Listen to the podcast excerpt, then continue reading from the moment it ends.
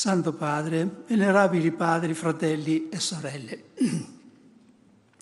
Un nostro poeta, Giuseppe Ungaretti, descrive lo stato d'animo dei soldati in trincea durante la Prima Guerra Mondiale con una poesia fatta solo di otto parole.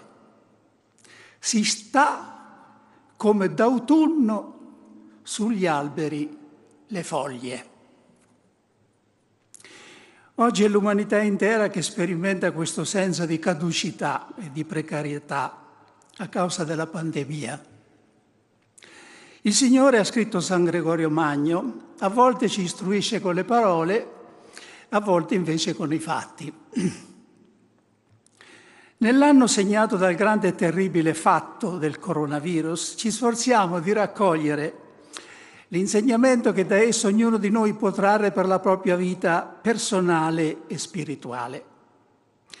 Sono riflessioni che possiamo fare qui tra noi ma sulle quali sarebbe forse controproducente insistere troppo per, presso la gente, per non accrescere l'esasperazione, le difficoltà che la fede incontra già a causa del prolungarsi della pandemia.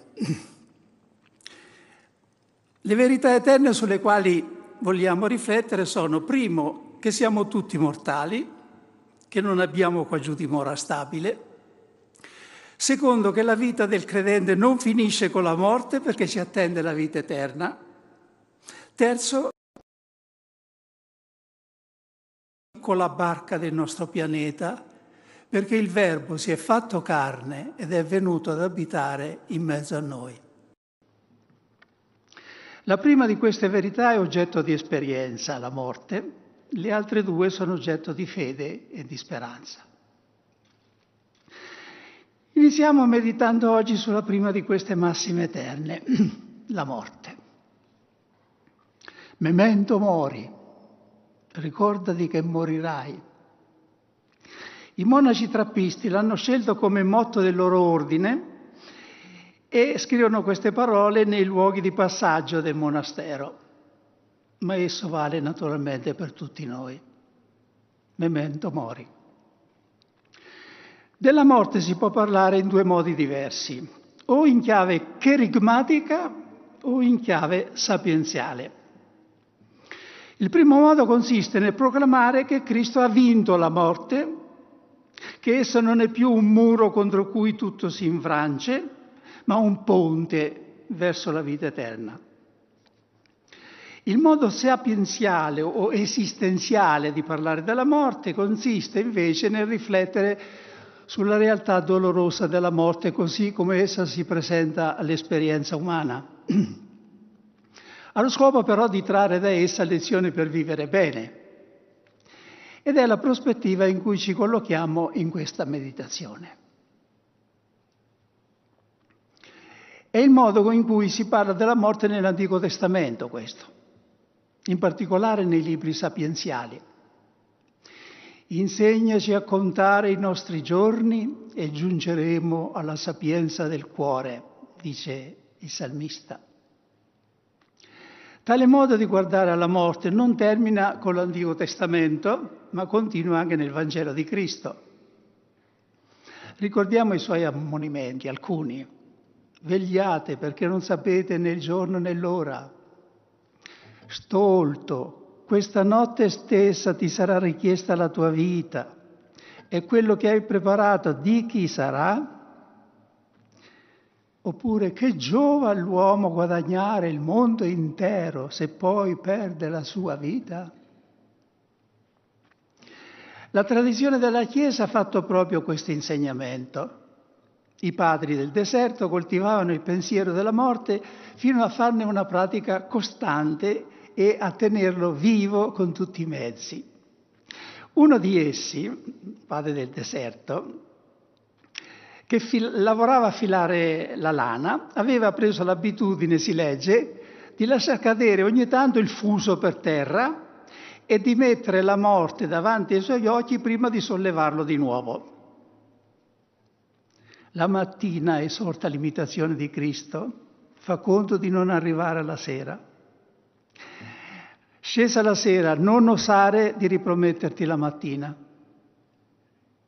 Sant'Alfonso Maria dei Liguori ha scritto un trattato che conosciamo intitolato Apparecchio alla morte, che è stato per secoli un classico della spiritualità cattolica.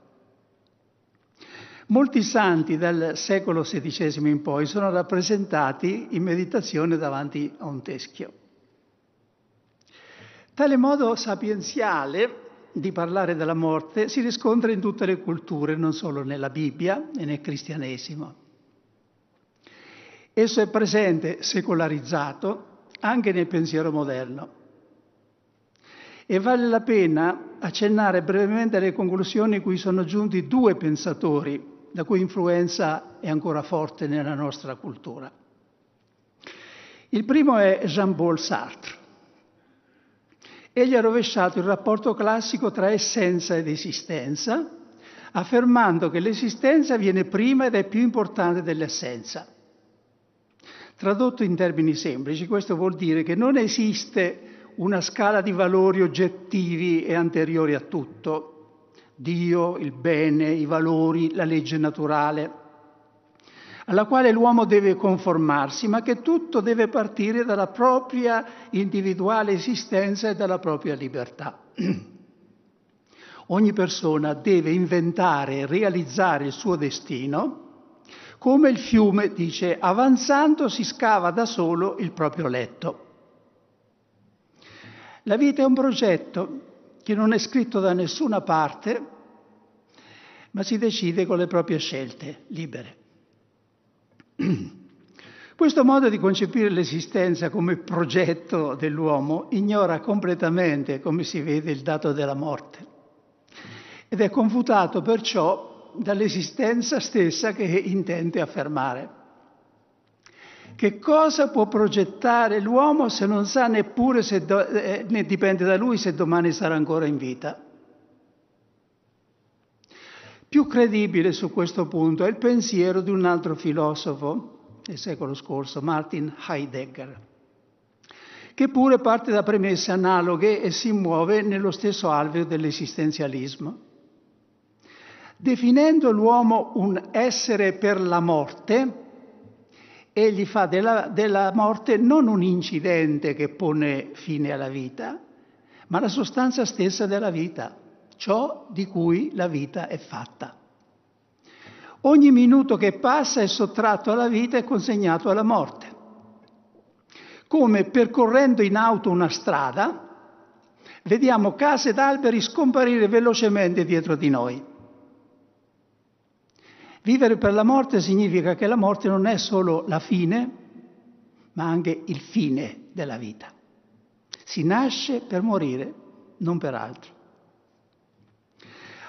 Qual è allora, si domanda a questo, punto, a questo punto il filosofo, quel nucleo solido, certo, invalicabile, al quale la coscienza richiama l'uomo e sul quale deve fondarsi la sua esistenza se vuole essere autentica? Risposta, il suo nulla. Tutte le possibilità umane sono in realtà delle impossibilità. Ogni tentativo di progettarsi e di elevarsi è un salto che parte dal nulla e finisce nel nulla. Non resta che rassegnarsi, fare, come si dice, di necessità virtù e amare il proprio destino. Una versione moderna, come si vede, dell'amor fati degli stoici, l'amore del fatto, del destino. Sant'Agostino aveva anticipato anche questa intuizione del pensiero moderno sulla morte, ma per trarne una conclusione totalmente diversa. Non il nichilismo, ma fede nella vita eterna. Quando nasce un uomo, scriveva, si fanno tante ipotesi. Forse sarà bello, forse sarà brutto, forse sarà ricco, forse sarà povero. Forse vivrà a lungo, forse no. Ma di nessuno si dice forse morirà o forse non morirà. Questa è l'unica cosa assolutamente certa della vita. Quando sappiamo che uno è malato di idropisia, allora questa era una malattia incurabile, Diciamo, poveretto, deve morire, è condannato, non c'è rimedio. Ma non dovremmo dire lo stesso di uno che nasce? Poveretto, deve morire, non c'è rimedio, è condannato. Che differenza fa se in un tempo un po' più lungo o un po' più breve? La morte è la malattia mortale che si contrae nascendo. Dante Alighieri ha condensato in un solo verso questa visione agostiniana. Definisce la vita umana sulla terra un viver che è un correre alla morte. Sull'onda dell'avanzare della tecnologia, delle conquiste della scienza, noi rischiavamo di essere come quell'uomo della parabola che dice a se stesso, anima mia, hai a disposizione molti beni, per molti anni, riposati, mangia, bevi e divertiti. La presente calamità è venuta a ricordarci quanto poco dipende dall'uomo progettare e decidere il proprio futuro fuori dalla fede. La considerazione sapienziale della morte conserva dopo Cristo la stessa funzione che ha la legge dopo la venuta della grazia. Anch'essa serve a custodire l'amore e la grazia. La legge è scritta è data per i peccatori e noi siamo ancora peccatori, cioè soggetti alla seduzione del mondo e delle cose visibili, tentati sempre di conformarci a questo mondo, direbbe Paolo. Non c'è punto migliore in cui collocarsi per vedere il mondo, se stessi e tutti gli avvenimenti nella loro verità che quello della morte. Allora tutto prende il giusto posto. Il mondo appare spesso un groviglio inestricabile di ingiustizie e disordine. Tutto sembra avvenire a caso e non esserci alcuna coerenza e alcun disegno. Una specie di dipinto moderno, senza forma, in cui tutti gli elementi e i colori sembrano posti a caso, Spesso si vede l'iniquità trionfare e l'innocenza punita. Ma perché non si crede che al mondo c'è qualcosa di fisso e di costante? Ecco, notava Bossier, che talvolta si vede il contrario, e cioè l'innocenza sul trono e l'iniquità sul patibolo. C'è un punto da cui osservare questo immenso quadro e decifrarne il significato? Sì, è la fine la morte, a cui segue immediatamente il giudizio. Visto da qui tutto assume il suo giusto valore. La morte è la fine di tutte le differenze e le ingiustizie che esistono tra gli uomini. La morte, diceva il nostro grande attore comico Totò, è una livella, azzera tutti i privilegi, quante guerre, quante crudeltà in meno si commetterebbero sulla terra se i violenti e gli oppressori dei popoli pensassero che anche loro dovranno morire, che non sono eterni. Guardare la vita dal punto di osservazione della morte dà un aiuto straordinario a vivere bene. Sei angustiato da problemi e difficoltà? portati avanti, collocati al, al punto giusto. Guarda queste cose dal letto di morte. Come vorresti allora aver agito? Quale importanza daresti a queste cose? Hai un contrasto con qualcuno? Guarda la cosa dal letto di morte. Cosa avresti eh, voluto aver fatto in quel momento? Aver vinto o esserti umiliato? Aver prevalso o aver perdonato? Il pensiero della morte ci impedisce di attaccarci alle cose, di fissare qua giù la dimora del cuore, dimenticando che non abbiamo qua giù dimora stabile. Dice la lettera agli ebrei. L'uomo, dice un salmo, quando muore con sé non porta nulla, né scende con lui la sua gloria. Nell'antichità si usava seppellire i re con i loro gioielli e questo incoraggiava naturalmente la pratica di violare le tombe per asportare i tesori. Sono state ritrovate tombe del genere in cui per tenere lontani i profanatori veniva posta sopra il sarcofago una scritta, qui ci sono solo io. Com'era vera quella scritta? anche se la tomba nascondeva di fatto dei gioielli. L'uomo quando muore con sé non porta nulla, se non quello che ha fatto di bene nella vita.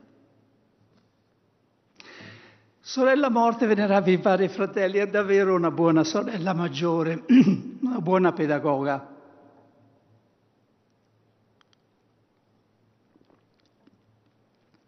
Ci insegna tante cose, se soltanto la sappiamo ascoltare con docilità. La Chiesa non ha paura di mandarci a scuola da lei, la sorella morte. Nella liturgia del mercoledì delle ceneri c'è un'antifona dai toni forti, che suona ancora più forte nel testo originale latino.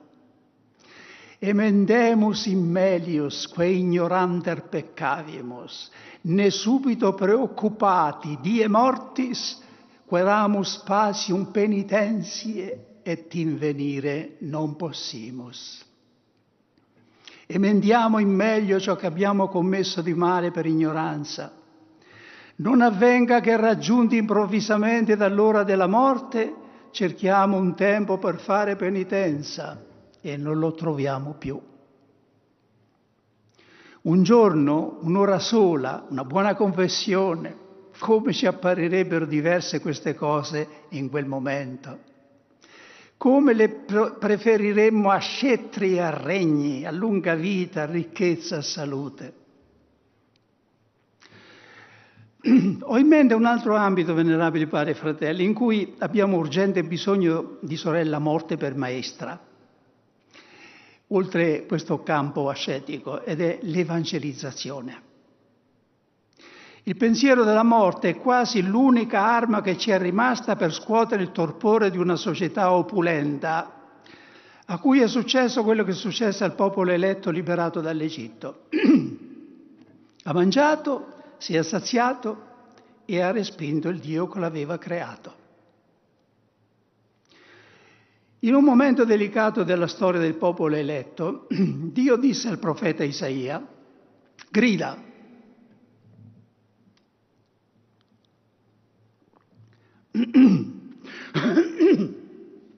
E il profeta rispose, che dovrò gridare? E Dio, che ogni uomo è come l'erba e tutta la sua gloria è come il fieno del campo. Secca l'erba, il fiore appassisce, quando il soffio del Signore spira su di essi. Credo che Dio dà oggi questo stesso ordine ai suoi profeti e lo fa perché ama i suoi figli e non vuole che come pecore siano avviate agli inveri e che sia loro pastore la morte. Salmo 49.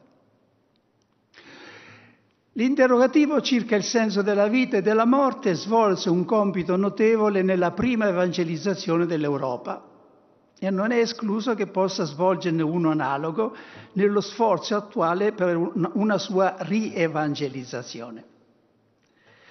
Se c'è una cosa infatti che non è cambiata in nulla da allora ad oggi è proprio questa, che gli uomini devono morire.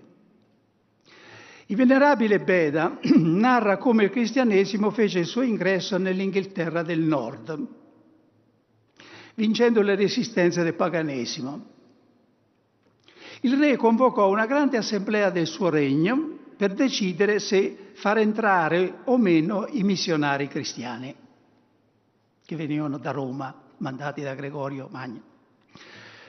C'erano pareri contrastanti quando si alzò uno dei dignitari e fece in sostanza questo discorso. La vita dell'uomo sulla terra, o oh re, si può descrivere così. Immagina che sia inverno, tu siedi a cena con i tuoi duchi e i tuoi aiutanti. Al centro della stanza arde un fuoco che riscalda l'ambiente, mentre fuori infuria la bufera invernale con pioggia e neve. Un passerotto giunge all'improvviso al tuo palazzo, entra da un'apertura e velocissimo esce dalla parte opposta. Finché è dentro, al riparo dal freddo dell'inverno, è sicuro, ma dopo un attimo eccolo ripiombare nel buio da cui è venuto e sparire dalla vista. Così è la nostra vita, Osire. Ignoriamo che cosa la precede e che cosa seguirà. Se questa nuova dottrina è in grado di dirci qualcosa di più certo su di essa, credo che dobbiamo ascoltarla. Fu l'interrogativo posto dalla morte che aprì la strada al Vangelo, come una breccia sempre aperta nel cuore dell'uomo. Il rifiuto della morte, non l'istinto sessuale, sta alla base di tutto l'agire umano, ha scritto un noto psicologo contro Freud. Il rifiuto della morte, non l'istinto sessuale, sta alla base di tutto. In questo modo noi non ripristiniamo la paura della morte. Gesù dice la lettera agli ebrei è venuto a liberare quelli che per timore della morte erano soggetti a schiavitù per tutta la vita. È venuto a liberarci dalla paura della morte, non ad accrescerla. Bisogna però aver conosciuto questa paura per esserne liberati. Gesù è venuto a insegnare la paura della morte eterna a quelli che non conoscevano che la paura della morte temporale. La morte eterna. Morte seconda la chiama l'Apocalisse, morte seconda. Essa è l'unica che merita davvero il nome di morte, perché non è un passaggio, ma un, non è più una Pasqua, ma una, un terribile capolinea. È per salvare gli uomini da questa sciagura che dobbiamo tornare a predicare da cristiani sulla morte. Nessuno più di Francesco d'Assisi ha conosciuto il volto nuovo pasquale della morte cristiana. La sua morte fu davvero un passaggio pasquale, un transitus, come viene celebrato nella liturgia francescana il 3 ottobre. Quando si sentì vicino alla fine, il poverello esclamò, ben venga mia sorella morte. Eppure nel suo cantico delle creature, accanto a parole dolcissime sulla morte, egli ne ha alcune tra le più terribili. Laudato sì, mio Signore, per sora nostra morte corporale, dalla quale nessun uomo vivente può scappare. Guai a quelli che morranno nei peccati mortali. Beati quelli che troveranno nelle sue santissime volontà, che la morte seconda non farà loro alcun male. Guai a quelli che morranno nei peccati mortali. Il pungiglione della morte è il peccato, dice l'Apostolo. Ciò che dà alla morte il suo più terribile potere di angosciare l'uomo credente e di fargli paura è il peccato. Se uno vive in peccato mortale, per lui la morte ha ancora il pungiglione, il veleno, come prima di Cristo. Ferisce, uccide e manda alla genna. Non temete, direbbe Gesù, la morte che uccide il corpo e dopo non può fare più nulla. Temete quella morte che dopo aver ucciso il corpo ha il potere di gettare nella genna. Istituendo l'Eucarestia, Gesù anticipò la propria morte. Noi possiamo fare lo stesso. Anzi, Gesù ha inventato questo mezzo proprio per farci partecipi della sua morte, per unirci a sé. Partecipare all'Eucaristia è il modo più vero, più giusto e più efficace di apparecchiarci alla morte. In essa celebriamo anche la nostra morte e la offriamo giorno per giorno al Padre. Nell'Eucaristia noi possiamo far salire al Padre il nostro Amen, sì, a ciò che ci aspetta, al genere di morte che Egli vorrà permettere per noi. In essa noi facciamo testamento, decidiamo a chi lasciare la vita, per chi morire. Siamo nati, è vero, per poter morire. La morte non è solo la fine, ma anche il fine della vita. Questo però, lungi dall'apparire una condanna, come diceva il filosofo ricordato sopra, appare invece un privilegio. Cristo, dice San Gregorio di Nissa, è nato per poter morire, cioè per poter dare la vita in riscatto per tutti. Anche noi abbiamo ricevuto in dono la vita per avere qualcosa di unico, di prezioso, di degno di Dio da poter dare a nostra volta a Dio. Quale uso più bello si può fare della vita che farne dono per amore al Creatore che per amore ce l'ha donata? Noi possiamo fare nostre le parole pronunciate dal sacerdote all'offertorio della messa sul pane e sul vino e dire dalla tua bontà abbiamo ricevuto questa nostra vita, la presentiamo a te perché diventi sacrificio vivente, santo, a te gradito. Con tutto ciò, venerabili padri e fratelli, non abbiamo tolto al pensiero della morte il suo pongiglione, la sua capacità di angosciarci, che anche Gesù ha voluto sperimentare nei Getsemani. Siamo però almeno più preparati ad accogliere il consolante messaggio che ci viene dalla fede e che la liturgia proclama nel prefazio della messa dei defunti. Ai tuoi fedeli, Signore, la vita non è tolta, ma trasformata. E mentre si distrugge la dimora di questo esilio terreno, viene preparata un'abitazione eterna nel cielo. Di questa abitazione eterna nei cieli parleremo a Dio piacendo nella prossima meditazione. Venerabili padri, fratelli e sorelle, buon tempo di avvento.